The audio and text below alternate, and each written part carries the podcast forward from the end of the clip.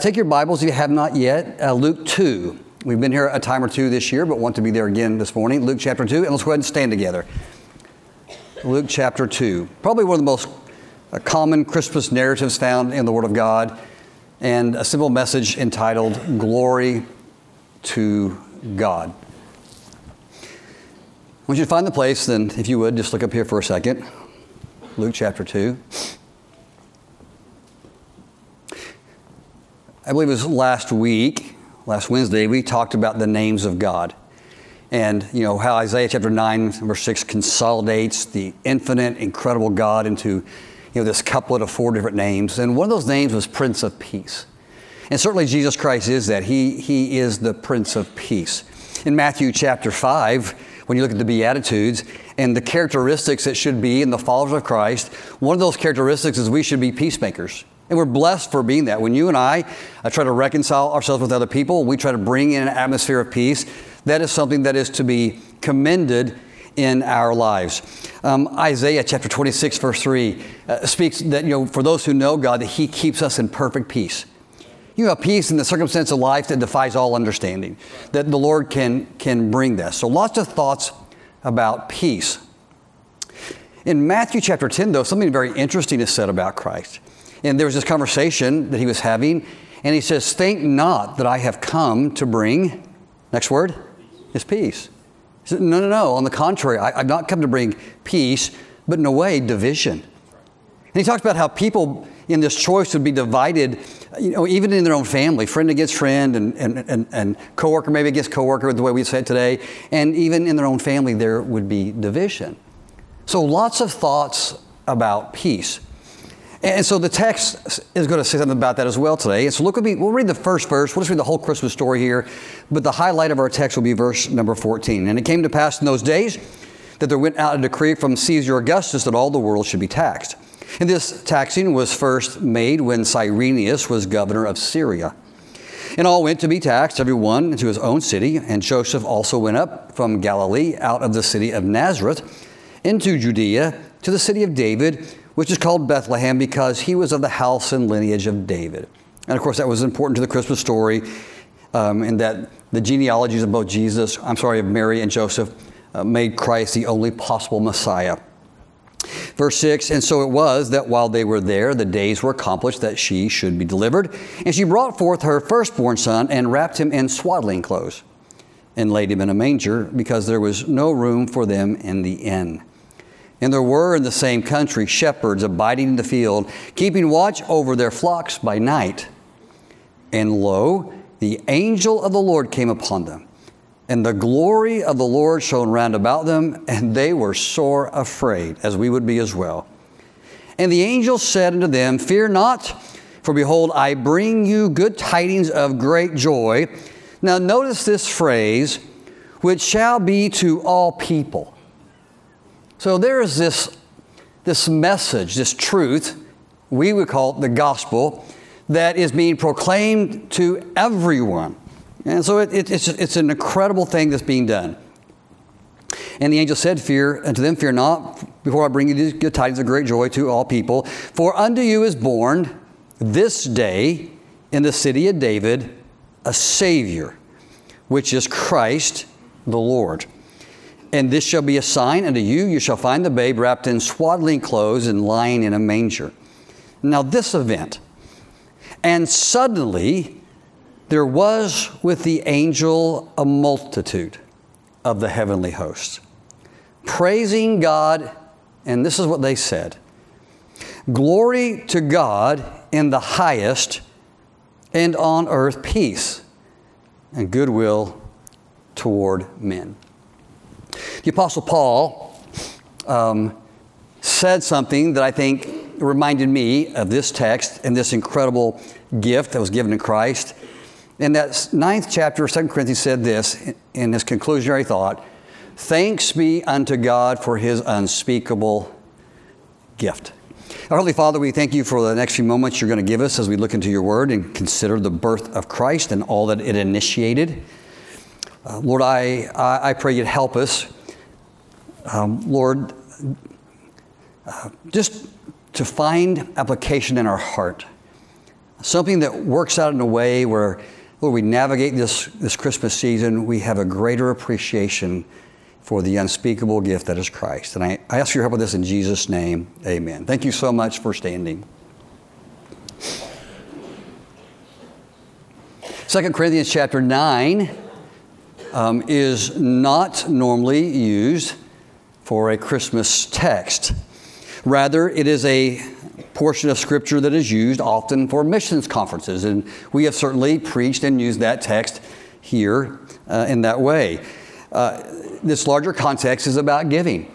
That God is talking about, He is able to make people sufficient who give. That when people give, that He is all sufficient and He can make sufficiency abound to them. In 2 Corinthians 9, the Apostle Paul is encouraging the Corinthian church to follow through on a commitment of giving that they had made a year earlier as a church family. Paul had presented uh, the church with a need in Jerusalem um, that had resulted in a famine. A famine had come into the region.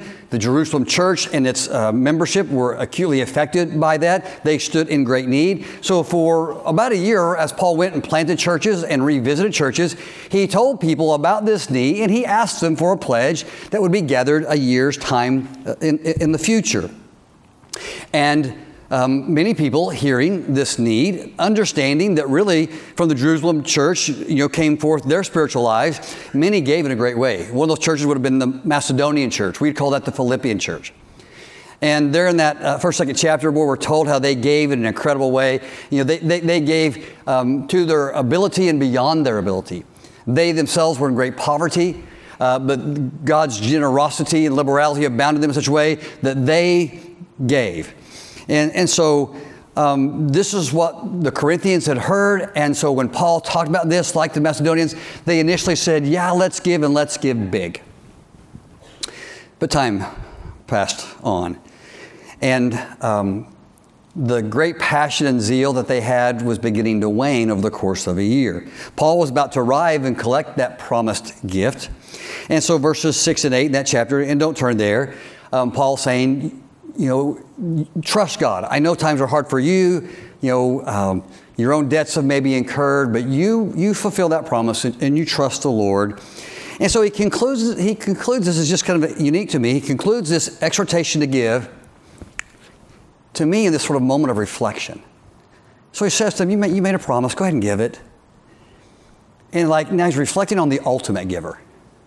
He's reflecting on the gift that is Christ and you know the one who became poor that we might become rich. And, and he just says this, I, I, the way I feel it, it's like springs out of his heart. He says, Thanks be to God for his unspeakable gift. It sort of puts things in perspective, doesn't it? Like I'm asking you to give a few bucks for these people in desperate need, and that may seem hard to you, but for a moment, stop and think about the unspeakable gift that God gave. And, and that just reminded me, as I am studying, as I have many years, Luke chapter 2. It's a way of saying um, this unspeakable gift. There are not words in the human vocabulary to describe the depth of God's riches and generosity in giving His Son Jesus Christ. Um, what we have in Christ is indescribable. It's an unspeakable gift. It's beautiful, it's wonderful, it's absolutely amazing, and that's just a great thought. And I think at Christmas that merits our reflection, the gift that we were given in 2 Corinthians 9 and, of course, in Luke chapter 2. Well, decades earlier, from the writing of 2 Corinthians 9, there was another man, another man who took up the pen under the inspiration of the Holy Ghost to chronicle for us the Christmas story. His name was Luke. Now, by trade, we know that Luke was a physician he was also a, a companion of the Apostle Paul. So, so it's not really super uh, amazing that one man would say, Thank God for this unspeakable gift, and another man to you know, say, Glory to God for this, this same gift, this person of Jesus Christ. In the second chapter of Luke's Gospel, again, Luke, under inspiration of the Holy Spirit, is chronicling for us the circumstances and the history, all the prophecy that dovetails together in the birth of Jesus Christ. This is Israel's king and humanity's savior. The scene is pastoral in the moment, it's simple, it's straightforward, and with a surgeon's precision, he tells the story of Christ's birth. that he was born at the right time, in the right place, to the right parents, with the right genealogy, in a humble setting, fulfilling centuries of prophetic utterance. Jesus was born of the Virgin Mary.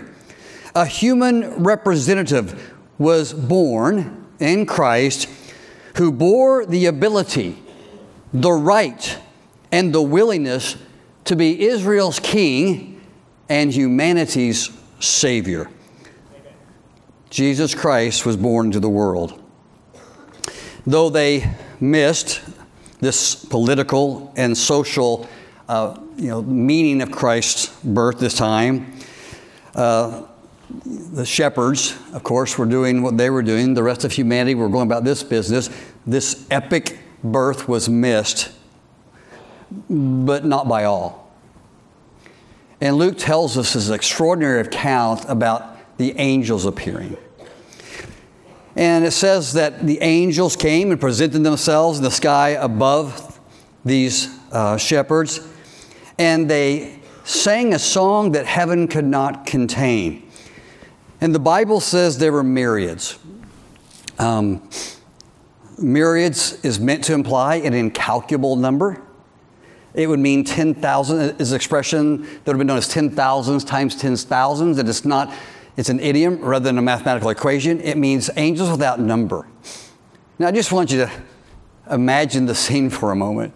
Here's a singular angel telling Joseph and Mary to fear not, and then all of a sudden, across the sky, is a countless number of heavenly hosts singing an anthem, singing a song that, as great as the choir was and the men's group sang, had to be quite extraordinary.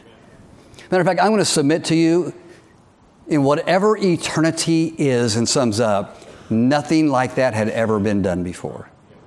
At least not on that platform and on this particular stage of the earth's door. They sang God's praise. They sang to ascribe, as the text says, glory to God in the highest. Now, this word in the Greek means degree. So it could imply certainly that we, we are seeing glory to God who's in the highest reaches of heaven. But the idea is this is whatever praise and glory we can muster with our voices, the, the, the greatest ability we have to ascribe glory to God, that's what they were doing in that moment. All the things that God could be glorified for, this was the highest thing that they knew to praise God for the birth of Christ. This event merited the highest praise, the highest honor, the highest glory that this angelic choir could muster. It was the moment, like Paul, where he says, Thanks be unto God for this unspeakable gift. When angels, instead of men, contemplated what God had done in Christ. The question, of course, is what did God do? What was he doing? And I think it's somewhat obvious. And it's what the angels were recognizing and giving God glory. What was it? What was it they were ascribing glory for? And you could say, yes, it was God's character. Um, God is amazing. He is uh, omnipotent. He is omniscient. He is majestic. He is the Lord of Lords. He is the creator.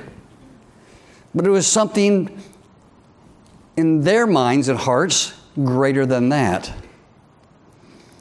What they were praising God for was the gift of a Savior. Look with me in verse number 11. For unto you is born in this day, in the city of David, a Savior, which is Christ the Lord. It says this For unto you, um, who's the you? It's mankind. Who's to you? The human audience present in the moment. Unto you, in your time, in this audience, all the scriptures, all the prophecies, all that was said about the coming Christ has been fulfilled in the child that was born in the manger. That child is the Christ. That implies deity man and God joined together. The, the coming ruler of Israel It was meant to imply the King of Kings and Lord of Lords, the great God and humanity's Savior. The angels are recognizing a pivotal moment in human, human and cosmic history. It was the first and only time upon this stage that the host of heaven, and this could have been all that there are, were gathered to praise God for his act, motivated by love, but preserved in his holiness to give you and me an unspeakable, indescribable gift. That moment as I'm reading the text, and I've read it like you dozens, I don't know, hundreds of times, verse 14. Glory to God in the highest, and on earth peace and goodwill towards man. Obviously, for the Savior. But I'm thinking about it. I'm thinking about God becoming man. And Wow, that merits glory and incredible contemplation. I'm, I'm, I'm thinking about, as Hebrew says, the God who fashioned himself as a servant and came lower than the angels. Now, think about this. The angels here, I, I, don't know, I don't know a lot about angels. I don't know how they think, what they, what they, what they contemplate. But they know God is awesome, majestic, and they know their own awesome power, and, and they know what little man can do. And they're watching God descend from his throne. You with me? Descending past their level of power and might for the moment, and then finding his way to a guy like Troy Durrell and then going lower than that and becoming a doulos to humanity. Can you imagine how an angel might scratch their head on that? And like, wow. Like, that's, in, that's incredible. Coming in a fashion lower than the angels. They had to marvel at the perplexity, the wonder of this miracle. But for all of that amazing things, I don't think that's what they were praising God for in verse 14. You see, the God have always known God's splendor. They've always known about his omnipotence and majesty. He's always been deserving of praise for that reason. They've always known of the holiness of God. But here in this moment, in a way they had never witnessed before, now listen, they were beholding God manifest his love in a way that they had never seen before. Now, you with me on that? So they're like, they're like, God, He's amazing, He's majestic. Yes, they know He's a God of love, they know He's a God of compassion. They, they had seen God work in the Old Testament world of the saints. But now God is doing something that they're, they're looking at, and he's, he's conducting His love in such a way that they're saying, We've never seen anything like that before.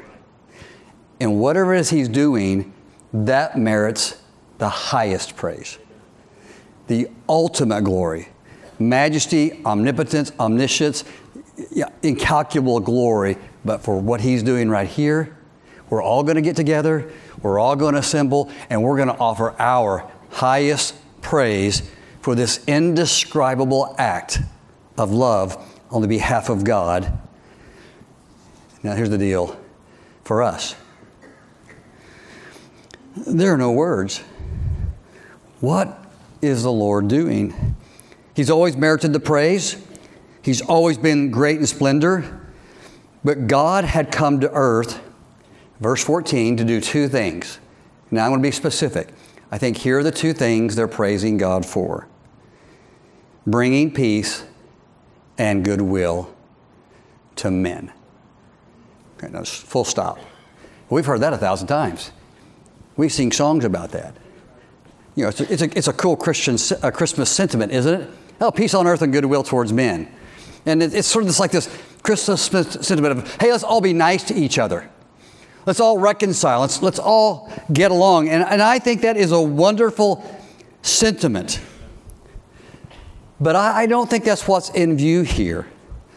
They, they, they are looking at what God is doing, But the marvel and praise is what's happening in verse 10.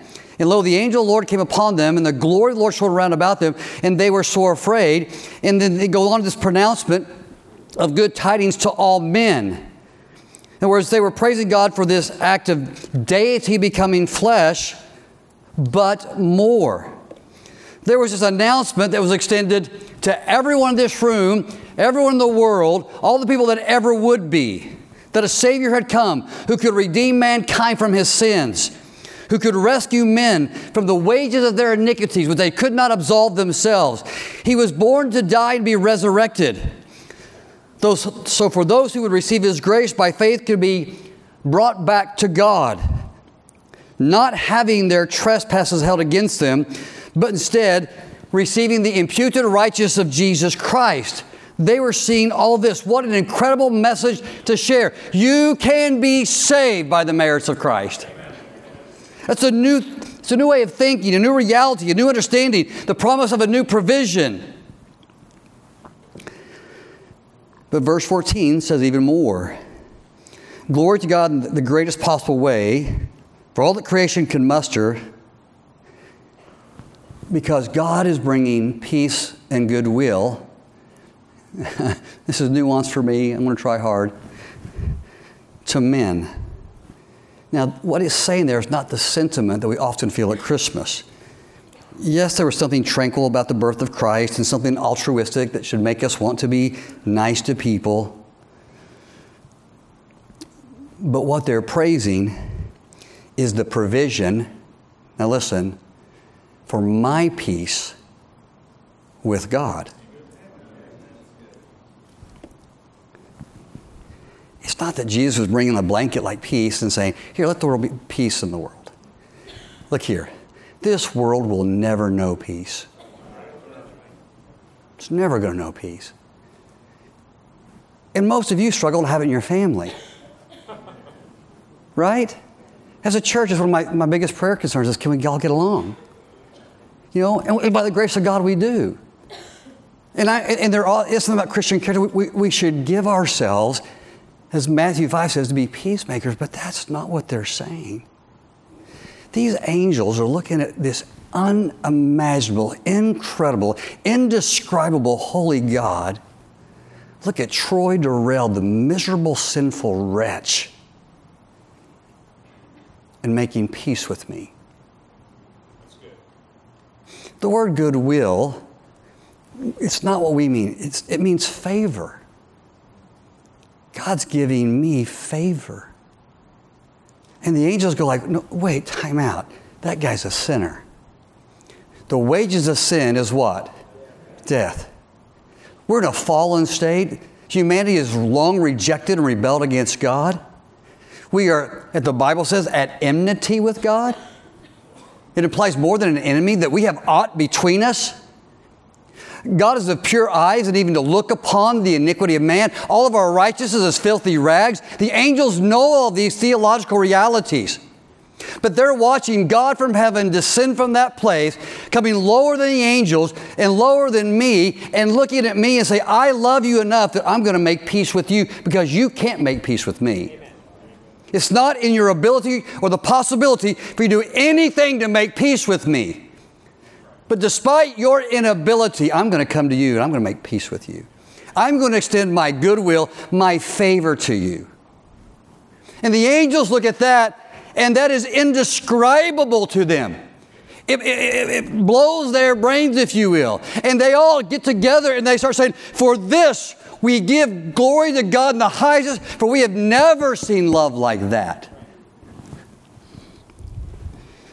It's incredible Take your Bibles and turn to Ephesians chapter 2 with me very quickly.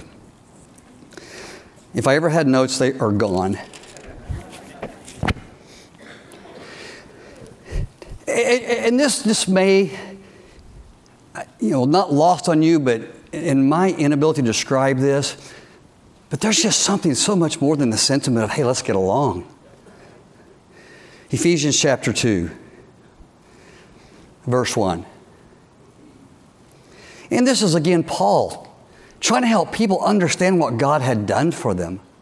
In verse 1, and you, this human audience, hath he quickened who were dead in trespasses and sins.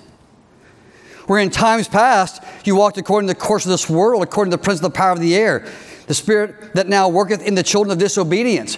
He's talking to saved people right now. He's talking to people who once were lost, but now they're found. These are people who were lost and going to hell that are now saved and going to heaven. Uh, whom also we all had our conversation in times past, in the lust of our flesh, fulfilling the desires of the flesh and the mind, and were by nature the children of what's that? Whose wrath? God's wrath. Enmity. Once upon a time, you were at enmity with God. And the only thing you could expect was God's wrath poured upon you for your sins.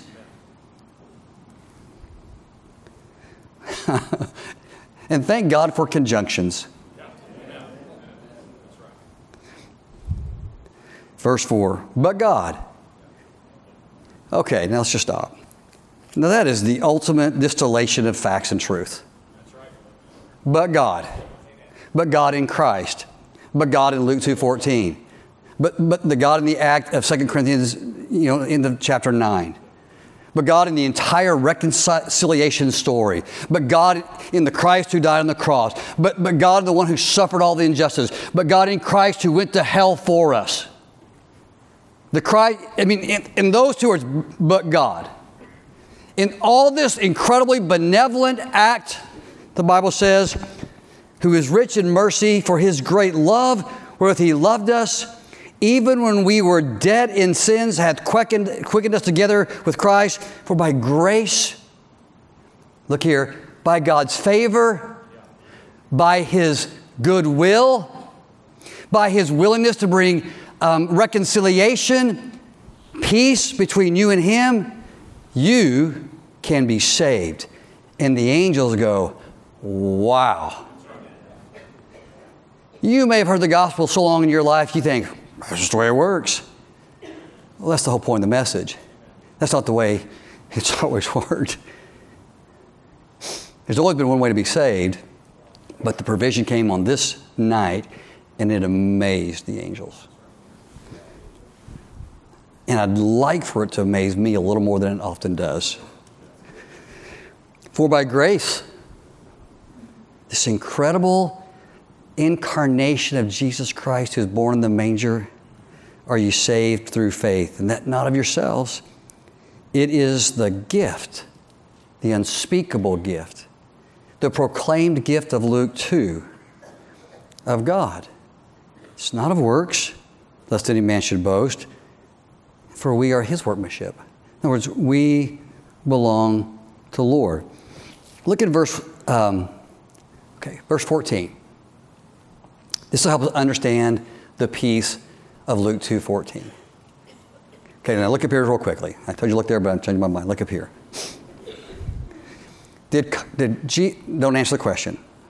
Did Jesus come to bring peace? Is he the Prince of Peace? Yes. And one day, he will bring peace in the millennial reign for a time to the whole world, and then there will be an eternity of peace. Can Jesus Christ be peace in my heart? Of course he can. But what is the peace that caused the angels to wonder and that we're to appreciate? Ephesians 2:14. For he is our what's the word? Who's our peace? Jesus. Who hath made both one, joined together, and hath broken down the middle wall of partition between us, having abolished in his flesh the enmity. I just don't want this to be lost on you. We, we look and say, yeah, we're okay. We need to be saved. God save us. Mm-mm. No, that's not right. I'm not trying to be offensive. Um, in the eyes and mind of God, you weren't just some okay person who needed to be saved. Human words fail to describe the depravity of humankind and who you were, who you are minus Christ. Forgive me, you are everything wicked and despicable in this world. Well, the people are worse than me. If you violate the law of God in one jot or tittle, you are pond scum. Well, I'm a pretty good person. In whose eyes? And on what scale do you measure that by? See, we fail to appreciate the incredible gift because we fail to understand how bad we are. The angels get it. And they go, wow. Wow. He did that for them. See, you, you just didn't need to be saved. You were the enemy of God. Always the object of His love, but who you were by nature was offensive to Him. And so Jesus Christ came on the cross to erase the enmity, to break down the wall of sin that stood between God on one side and me on the other. And He joined us together in this great theological truth of reconciliation through the redemption of the price of the cross. And so, in doing so, He is my peace. He's not saying, okay, Jesus is my, wow, life's hard, but I'm good. No, he's not that. He can do that. That's not what this verse is saying. No, he's the one who brought me peace with God. He is my peace with God. The world will never know peace. Jesus didn't come to bring peace between peoples necessarily. Now, He came to give you a choice to have peace with God. And that's what the angels are marveling over here. Let me keep reading. Verse 15. Having abolished in his flesh the enmity, the law, the commandments contained in ordinances, for to make in himself twain one new man, so making peace. In other words, these people have broken the law at every point, the angels are saying, but Jesus came and he erased all that by dying on the cross for them and giving them the, his, his righteousness. Verse 17, and he came and preached peace to you, which were far off and to them that were nigh, the Jews and the Gentiles. For, for through him, through Jesus, we both have access by one Spirit unto the Father. We're no longer strangers. We're no longer alienated. We're no longer in enmity. But you and I stand in an incredibly privileged position of being at peace with God.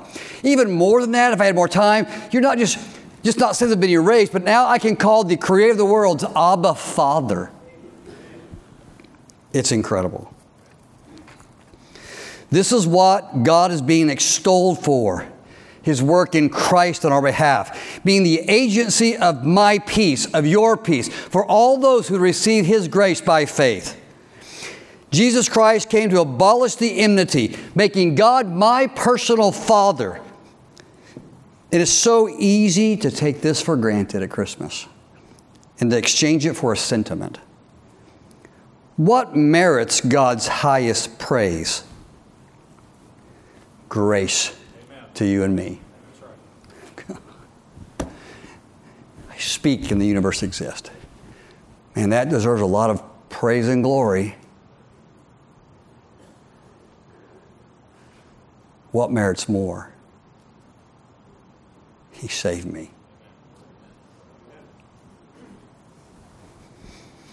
God becoming man and giving his life, taking my deserved hell, and God's holy retribution, Isaiah 53, so he could extend his peace to me and his goodwill, the favor of God. Titus 3 5. Not by works of righteousness that we have done, but according to his mercy. I'm not getting what I deserve mercy. And I am getting something I don't deserve grace. What is it? God's favor. Not by works of righteousness we have done, but according to His mercy, His favor, He saved us. That's what it says, by the washing and regeneration and the renewing of the Holy Ghost. You know, there's a lot of stuff that says that we may not fully comprehend in the moment, but it all comes through the agency of Christ's provision on the cross. We are justified by God's grace, goodwill. And through that, we have been made the heirs of God, in God, with Christ. Christmas is a great time. I'm about finished. Christmas is a great time to hope and pray, and because the work of peace in us, to try to work peace out from us as, as well. You know, yeah, let's have peace here at Eastland Baptist Church.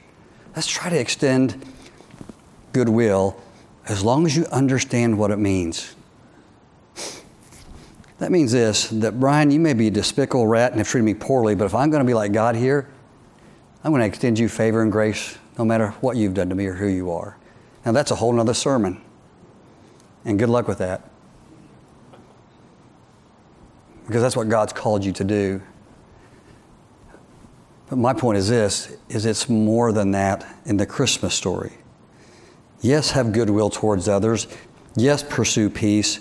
But Christmas, according to Luke 2, the moment that merited the angel's highest praise was the idea that the just had come for the unjust to make peace with them and to bring them to God. That made the angels marvel.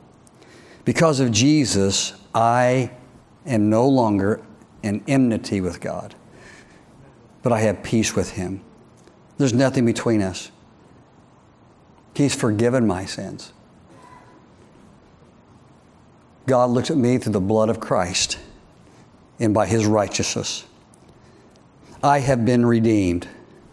I am the undeserving beneficiary of God's incredible goodwill because of what Jesus Christ has done for me. Book of Romans, while we were yet sinners, Christ died for us. How about this? Let's recognize what God has done for us at Christmas. I love the songs, I love the lights, personally like the tinsels, the trees, I like all of it. Let's not let this go. If there was something in the expanse of eternity that made the angels assemble and gather and think, look what God's doing for them, we need to stop and pause in the Christmas season and think, wow, let's think about what God has done for us. It's a big thought. God extending peace and goodwill to me and to you. And then, of course, we might have an obligation to share that with others. But let's take a moment and realize that God died for the hateful, the murderous, the thieves, the abhorrent, the ugly, the wickedness of man that resides in part in every single one of us, but still decided to commend his love towards us. We stand justified by the sacrifice of Christ, and we shall be saved from wrath through him. There's a lot that we should stop and praise God for. Let's thank God for his unspeakable gift to us this Christmas season. Let me ask you to stand if you would.